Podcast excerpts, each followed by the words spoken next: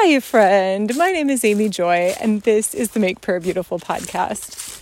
Back in 2007, the Lord spoke to me in a way that I wasn't really used to at the time. And He said, Go start a farm. And that evening, my husband came home from where he had been driving in the mountains for an engineering job. And he said, I think the Lord said to move to a farm. And I was like, Oh, well, I heard it too, so we should go.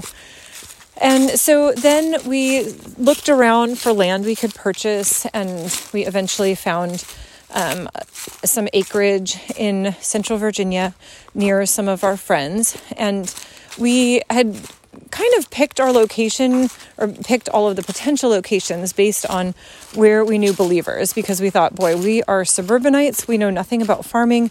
This is going to be pretty rough. Let's at least go to a place where we'll have godly Christian support and backup so we're not starting over in the spirit as well. And that was all well and good, except in retrospect, there's a few things that I realize.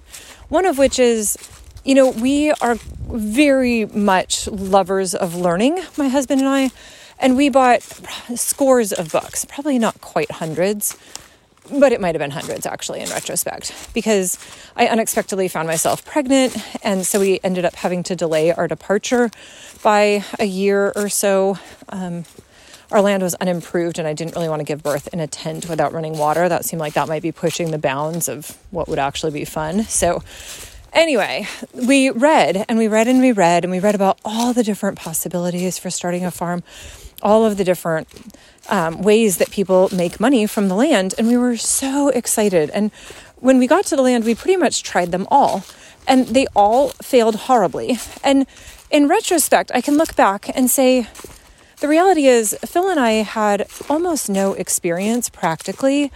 We had a lot of book learning, but that is not the same as hands on experience. I had never even really had a garden of any success. And so, even things like crop rotation, or like what do you do with the harvest if you have one, which we never did, but if we had, you know, how do you store it? How do you keep it?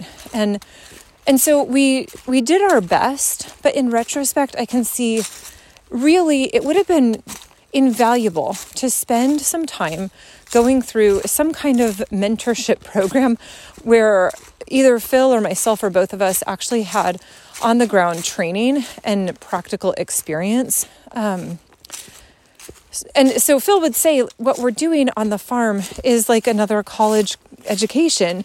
It's just self-funded and we're we're figuring it out as we go. And I can kind of see that, but I also feel like when you go to college there's usually somebody who's farther along the road ahead of you. And for us that was just in books. And I think farming is much more three-dimensional. And so I'm going to tie this one in with prayer by saying it is actually okay if, as you've picked up little things here and there, whether through sermons or little classes or through reading books, if you still don't feel like you're much of an expert in prayer, because like farming, I think that prayer is something that is really better done when you do it with other people and you have examples in real life and you can get in the rhythm of just even how it works, how different people talk to God. And especially in a group, one of the things that's been so precious to me is to see how each of us comes to the Lord with our own specific makeup. That the prayers that Bob prays are not exactly the prayers that I pray. That even if I follow his general framework, the passages of scripture that really light him up are not the ones, the same ones that really light me up. And the same thing with everyone else in our community. We each have a beautiful, different facet of the Lord's heart that we carry. And so, Lord Jesus, I thank you that you give us people to teach us, whether through examples, maybe like on this podcast, even just this prayer right now, or through writing, or through mentorship. And so, Lord, I do pray that even as I think Phil and I would have been better served had we had on the ground mentors, um, I just am asking, Lord, that the pain that we went through in real life, Lord, that in the spirit, that you would allow your people to miss some of that pain. And I thank you for that, Jesus.